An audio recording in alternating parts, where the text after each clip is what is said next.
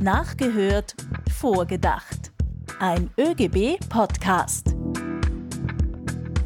Bildung ist das Mächtigste, das du verwenden kannst, um die Welt zu verändern. Das hat der Friedensnobelpreisträger Nelson Mandela gesagt und dieses Zitat möchte ich an den Anfang dieser Folge von Nachgehört vorgedacht stellen.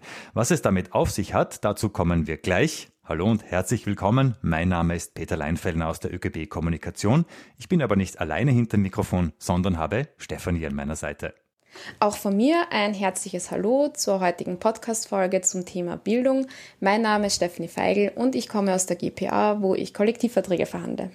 Wir starten gleich durch, aber bevor es losgeht, noch einmal ganz kurz erklärt, warum es in diesem Podcast geht. In jeder Folge hören wir ein Statement eines Politikers bzw. einer Politikerin oder von wichtigen Entscheidungsträgern bzw. Entscheidungsträgerinnen nach und denken dann mit unseren Gästen vor, was diese Aussage für unser Leben bedeutet. Wie zu Beginn schon kurz erwähnt, steht Bildung heute im Mittelpunkt. Hunderttausende Eltern hoffen, dass im kommenden Schuljahr alles gut über die Bühne geht. Während des Corona-Lockdowns im Frühjahr war ja von heute auf morgen Homeschooling angesagt. Während Expertinnen und Experten fürchten, dass Schulschließungen teils riesige Bildungslöcher verursacht haben, sieht Bildungsminister Heinz Fassmann unseren Nachwuchs gut aufgestellt. Hören wir nach, was er dazu sagt. Ich sehe unsere Heranwachsenden nicht als Bildungsverlierer und ich spreche auch nicht von einer Generation Corona. Das war ein nachgesprochenes Zitat von Bildungsminister Fassmann. Das hat er im August in einem Interview mit der Wochenzeitung Furche gesagt. Ob wirklich alles Paletti ist, das klären wir mit unseren heutigen Gästen. Dazu haben wir in dieser Folge eine Premiere. Wir haben nämlich zwei Fachleute zu Gast. Wir begrüßen Elisabeth Fuchs. Sie ist Abteilungsleiterin der Region Wien Ost. Hallo Elisabeth. Hallo, ich freue mich, dass ich heute dabei sein kann. In der Bildungsregion von Elisabeth werden rund 120.000 Schüler und Schülerinnen und über 340 Schulen betreut. Elisabeth, kannst du kurz deine Aufgaben umreißen? Ah, das ist eine gute Frage, weil das ist die Funktion, die ich inne habe, ist eine neue Funktion. Die gibt es seit der Bildungsreform. Ah, die Leiterin von einer Bildungsregion ähm, meine Mitarbeiterinnen sind die Schulqualitätsmanagerinnen und Schulqualitätsmanager äh, in meiner Bildungsregion und ich bin zuständig für alle Schulen äh, in Wien Ost. Das sind die Bezirke 2, 3, 20, 10, 11, 21 und 22, also sehr große Bezirke. Und äh, ich bin zuständig für die Schulqualität, für die Unterrichtsqualität ähm, und für alles, was damit zu tun hat, schulartenübergreifend von der Volksschule bis zur berufsbildenden mittleren und höheren Schule ist da alles dabei. Rede und Antwort steht uns heute auch Alexander Prischl. Er ist der Leiter des Referats Arbeitsmarkt und Bildungspolitik beim Österreichischen Gewerkschaftsbund. Hallo Alexander. Hallo, danke für die Einladung. Sag auch du uns ganz kurz, was du tust.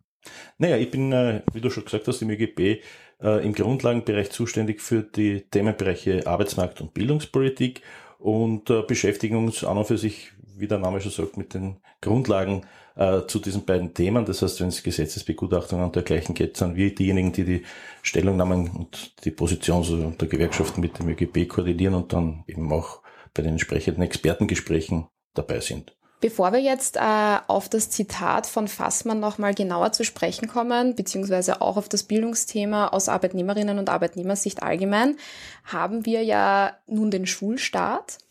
Elisabeth, wie schaut es jetzt diesen Herbst aus? Können sich die Eltern auf klare Vorgehensweisen verlassen oder hängen sie derzeit noch in der Luft? In der Luft hängen wäre zu viel gesagt. Klare Aussagen äh, gibt es in manchen Bereichen natürlich noch immer nicht. Ja. Die Schulen haben über den Sommer vor ungefähr drei Wochen ein umfassendes Informationspaket bekommen, ähm, was leider trotzdem wieder sehr knapp war äh, und äh, waren aber jetzt wirklich sehr, sehr äh, bemüht, alles für den Schulbeginn gut aufzustellen, entsprechend der Regelungen. Und die letzte Information, das ist, glaube ich, eh bekannt, haben wir leider erst am Freitag bekommen, nämlich die Ampelfarbe äh, mit der wir in Wien starten werden. Also das war dann übers Wochenende noch einmal eine Adaptierung aller Vorbereitungen, damit das passt. Die Ampelfarbe ist ja jetzt ganz konkret ein bisschen so ausschlaggebend dafür, ob Kinder jetzt zu Hause bleiben oder in die Schule kommen. Damit kommen ja auch Betreuungspflichten der Eltern, also der Frauen und der Männer auch wieder zu tragen. Wissen die Eltern da, auf was sie zukommt jetzt im Herbst? Was uns zugesichert worden ist, dass äh, wenn die Ampelfarbe wechselt, es immer ein paar Tage Übergangsfrist gibt, so dass man äh, sich gut darauf vorbereiten kann. Und viele Informationen erhalten die Eltern jetzt direkt durch die Schulen, weil wir drauf gekommen sind, dass dieser direkte persönliche Weg der sicherste Weg ist, äh, alle gut zu informieren. Alexander, wie schaut es jetzt eigentlich aus arbeitsrechtlicher Sicht aus? Wann dürfen die Eltern zu Hause bleiben bei den Kindern? Wann dürfen sie das nicht? Naja, wir haben ja den Elternbrief äh, der beiden MinisterInnen äh, in den letzten Tagen bekommen, wo ja auch unsere Kritik war, dass äh, die Bundesregierung in diesem Elternbrief eigentlich nur ein Thema oder eine Möglichkeit angesprochen hat. Das ist die dreiwöchige Sonderbetreuungszeit, äh, wo wir halt die Kritik haben, dass es bei dieser einen Form keinen Rechtsanspruch gibt und ganz wichtig es eine Vereinbarung mit dem Dienstgeber dazu braucht wir hätten uns halt bei einem offiziellen Brief der Bundesregierung auch erwartet, dass die anderen Rechtsmöglichkeiten äh, genannt werden, die beispielsweise im Angestelltengesetz oder im ABGB vorgesehen sind, wo eben aus persönlichen Gründen auch äh, pro Anlassfall mit Rechtsanspruch und unter Entgeltfortzahlung zu Hause bleiben darf. Und das ist, äh, wie gesagt, das sind die beiden Möglichkeiten, die es auch noch gäbe. Und die hätten wir uns, wie gesagt, erwartet, dass man auch zur Sprache bringt. Weitere Informationen findet ihr dazu übrigens auch auf der Seite des ÖGB. Kommen wir jetzt nochmal auf die Corona-Pandemie zu sprechen. Die Schulen waren dieses Jahr ja schon einige Zeit lang geschlossen, vor allem im Frühjahr und auch im Frühsommer. Bildungsminister Fassmann hatte in dem Kommentar erwähnt, dass es keine Generation Corona gibt, also dass keine Kinder sozusagen auf dem Weg zurückgeblieben sind. Würdest du dem zustimmen oder siehst du das anders? Also ich sehe das schon ein bisschen differenzierter als der Herr Bundesminister. Ich glaube zwar auch nicht, dass es eine ganze Generation äh, Corona gibt, aber natürlich gibt es Kinder, Schülerinnen und Schüler, junge Menschen, die unter der Corona-Pandemie äh, sehr gelitten haben. Gelitten im Sinne, dass sie nicht denselben Zugang zu Bildung bekommen hat, zu Unterricht bekommen haben wie andere. Da, wo ich mal, wo man schauen muss, dass man es gut hinkriegt, sind zum Beispiel die äh, vorletzten Schulstufen des letzten Jahres, also die sehr viel an Unterricht versäumt haben und heuer zum Beispiel in eine Zentralmatura müssen. Und äh, große Sorgen mache ich mir natürlich um die Gruppe jener Kinder und junge Menschen, die grundsätzlich im Bildungssystem es schwerer haben als alle anderen. Und für die hat Corona und der Lockdown die Situation einfach noch einmal verschärft. Ich habe auch gelesen, es gibt Stimmen, die sagen, ein verlorenes Semester, das verkraften die Kinder. Ist das aufholbar oder behindert das die Kinder? Also grundsätzlich ist es aufholbar. Da kommt es allerdings wirklich auf den Zugang, auf die Initiative der einzelnen Pädagoginnen und Pädagogen an. Ich glaube, man muss hier Mut äh, dazu haben, dass manche Stoffgebiete einfach ausgelassen werden und die wichtigen Dinge äh, vorangezogen werden. Das ist grundsätzlich auch geregelt. Also es ist geregelt, dass Inhalte vom letzten Jahr auch in diesem Schuljahr in der nächsthöheren Schulstufe durchgenommen werden dürfen. Trotzdem wird es äh, auf die einzelne Schule, auf den einzelnen Lehrer und die Lehrerin ankommen, wie gut das eingeteilt wird. Ja, ein Semester kann man nicht komplett aufholen, aber man kann so aufholen, dass es gut weitergeht. Alexander, jetzt ähm, war diese Zeit ja auch für die Eltern sehr anstrengend. Auch die Eltern sind, Stichwort Homeschooling, an ihre Grenzen gestoßen.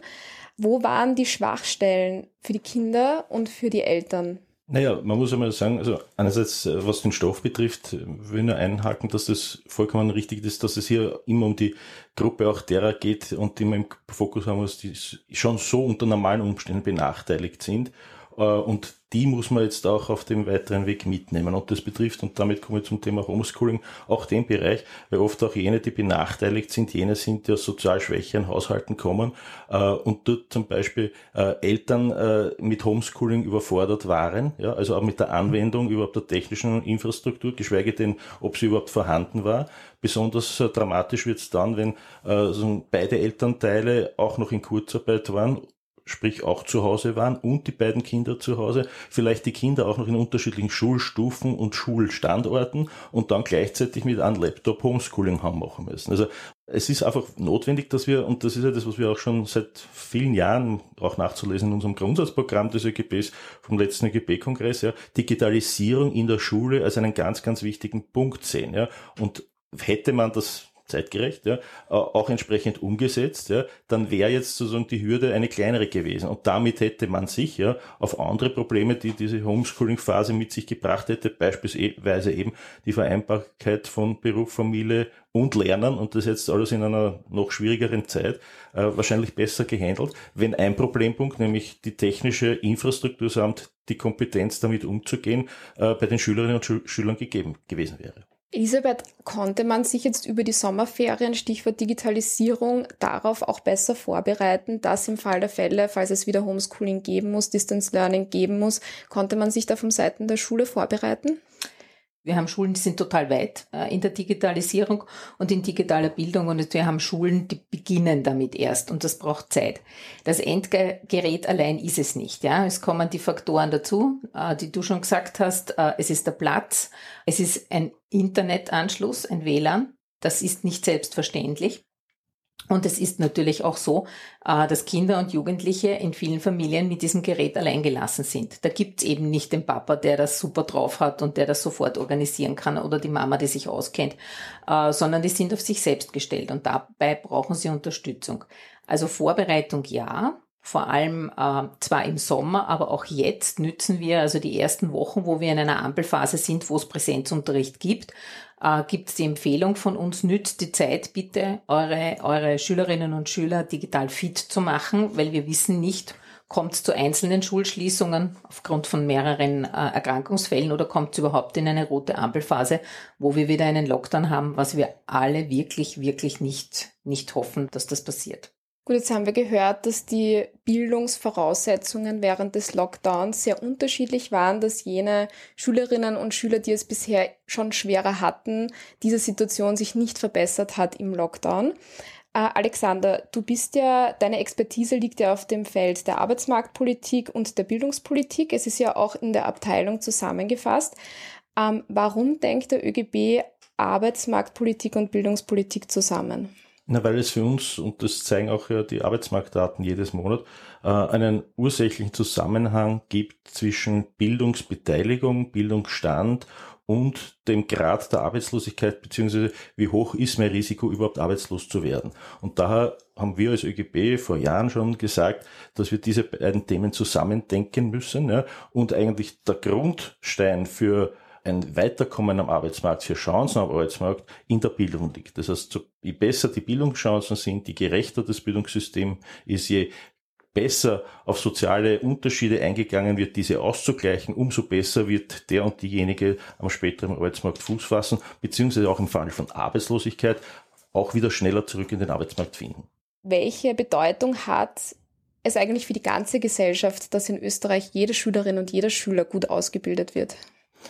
Dass Österreich jetzt nicht das große Land der Rohstoffe ist und anderer Ressourcen, die wir hier haben, ja, ist, glaube ich, bekannt. Wir sind auch nicht das, ein riesiges Land. Das heißt, das an Expertise, also diese Ressource, die wir haben, ist einfach einmal im Bildungsbereich. Das heißt, das ist einmal die qualifizierte äh, Fachkraft, das sind unsere qualifizierten Fachkräfte in allen Stufen und allen Ebenen äh, der Wirtschaft. Und wenn ich möchte, dass wir auf diesem Gebiet ja, äh, auch in Zukunft ja fit sind und auch international wettbewerbsfähig sind, und das klingt jetzt so wirtschaftslastig, aber das ist vor allem auch für die einzelnen Betroffenen sehr wichtig, eben auch im Zusammenhang mit Arbeitsmarktchancen, ja, dann ist es einfach auch notwendig, dass die Menschen eine gute Bildung haben und die beginnt einmal bei der Basisausbildung, auf die ich dann ja aufsetzen muss. Wenn die Basisbildung und die Erstausbildung und das beginnt ja nach unseren Papieren ja schon bei der Elementarpädagogik, ja, und nicht, wir sagen ja absichtlich Elementarpädagogik, ja, weil wir davon ausgehen und davon überzeugt sind, dass das der erste wichtige Bildungsschritt ist und keine Kinderaufbewahrungsstätte und kein Kindergarten, wie es früher geheißen hat, sondern hier beginnt die erste äh, Bildungs, der erste Bildungsschritt und da aufbauend müssen alle weiteren folgen, ohne soziale Selektion,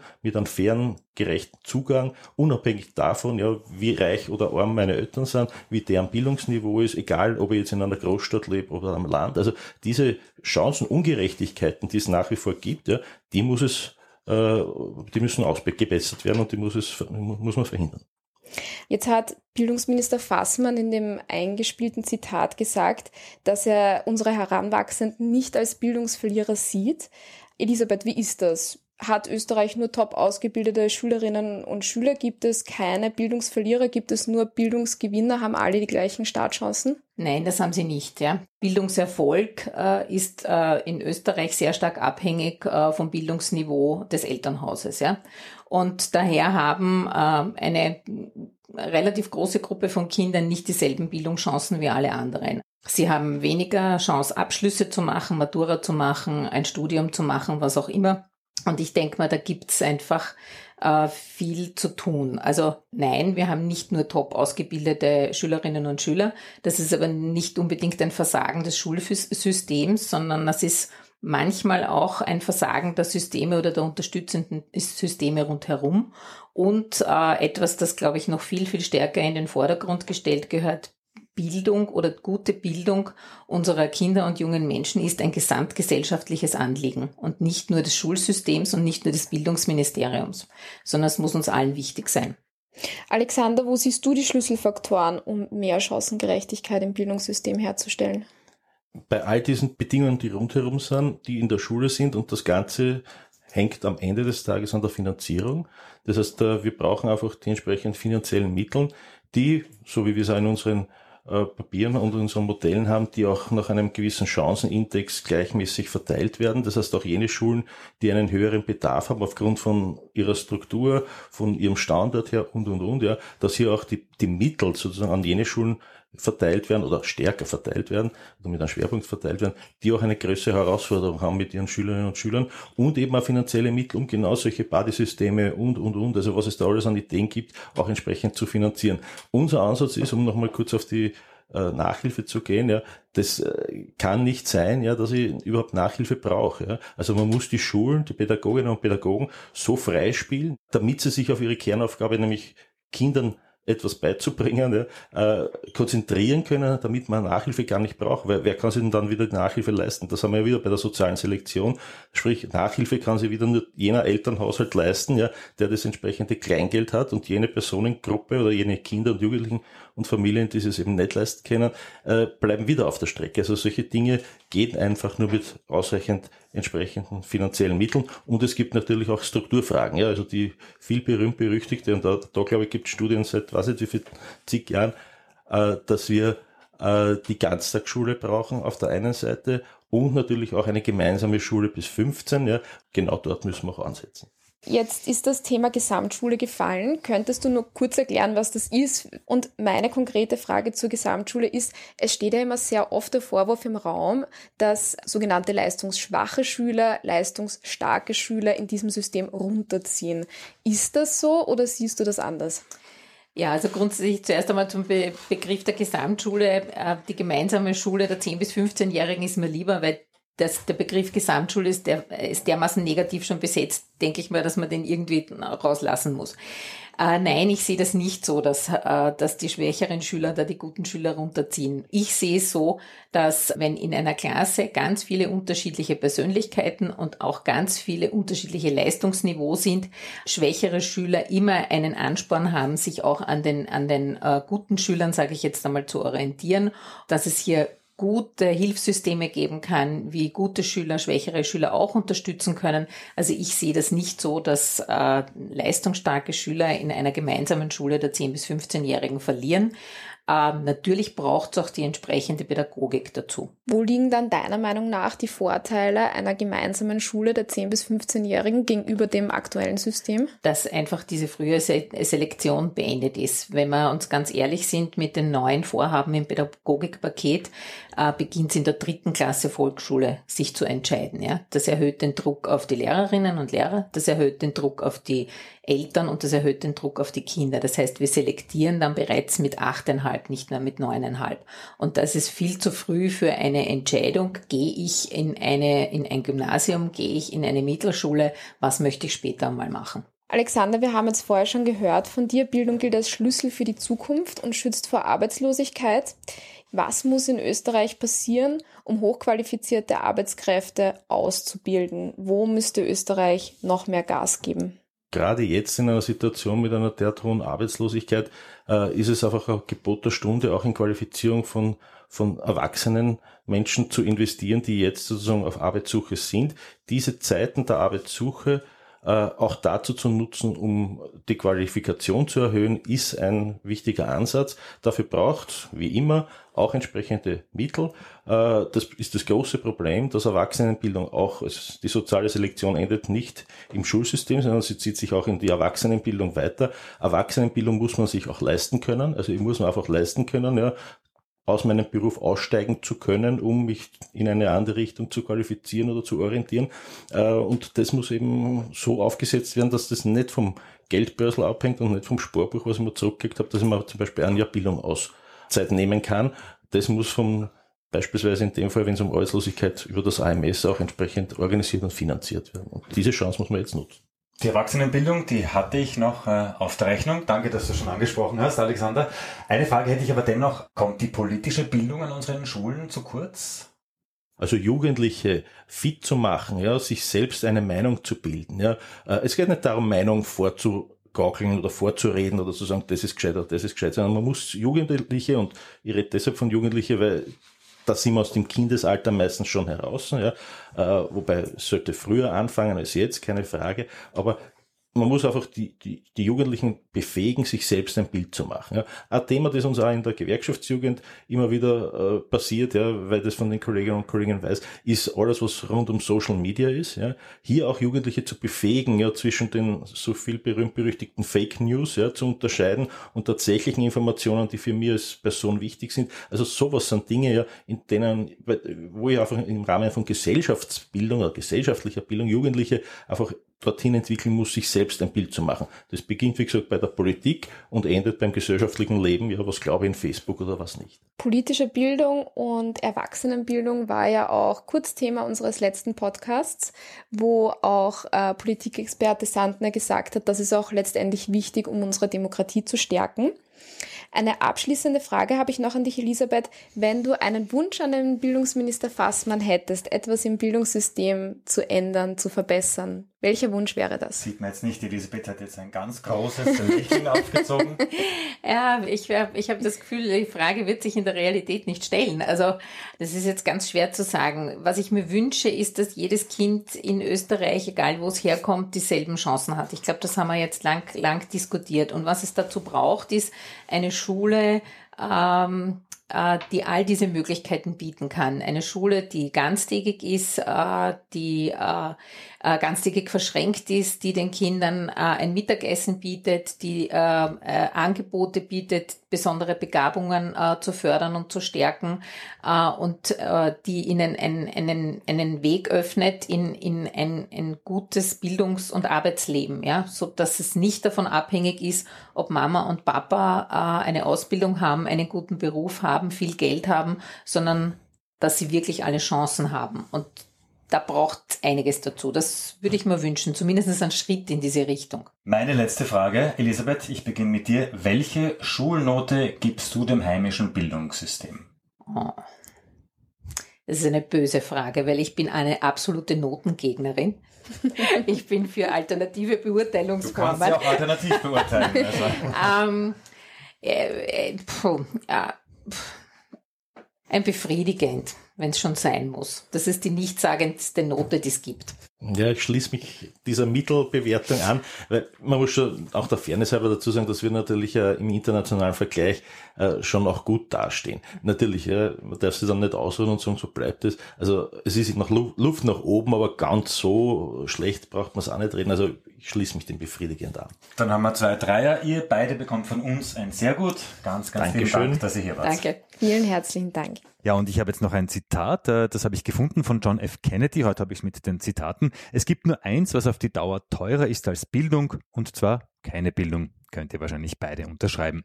So, eine kleine Prüfungsfrage, die haben wir jetzt aber noch für euch. Jetzt spielen wir mit euch unser Quiz rund um Wissenswertes und Erstaunliches über den ÖGB. Wir beamen uns zurück ins Jahr 1903 und landen bei der Gewerkschaft der Tabakarbeiterinnen. Was glaubt ihr, wie hat die Büroausstattung damals dort ausgesehen? Ein Schreibtisch, ein Zettel und was zum Schreiben. Was zum Schreiben. Ganz genau, ein geborgter Schreibtisch und ein geborgter Sessel. Danke übrigens an dieser Stelle an unsere Kollegin Marlies aus dem ÖGB-Archiv, die uns immer mit diesen Fragen versorgt. Das war nachgehört, vorgedacht. Danke für eure Zeit. Ihr findet uns auf allen Podcast-Apps, darunter auch iTunes oder Spotify. Wir würden uns freuen, wenn ihr uns abonniert und gut bewertet. Infos über neue Folgen, die bekommt ihr immer über die ÖGB Facebook-Seite, den ÖGB Twitter-Account oder Instagram. Alle Links findet ihr in den Show Notes. Und ganz wichtig, wenn du noch kein Gewerkschaftsmitglied bist, dann kannst du das schnell und bequem ändern. Alle Infos, wie du beitreten kannst, jetzt auf oegb.at. Stefanie und ich, wir freuen uns aufs nächste Mal, wenn wieder nachgehört und mit einem Gast vorgedacht wird.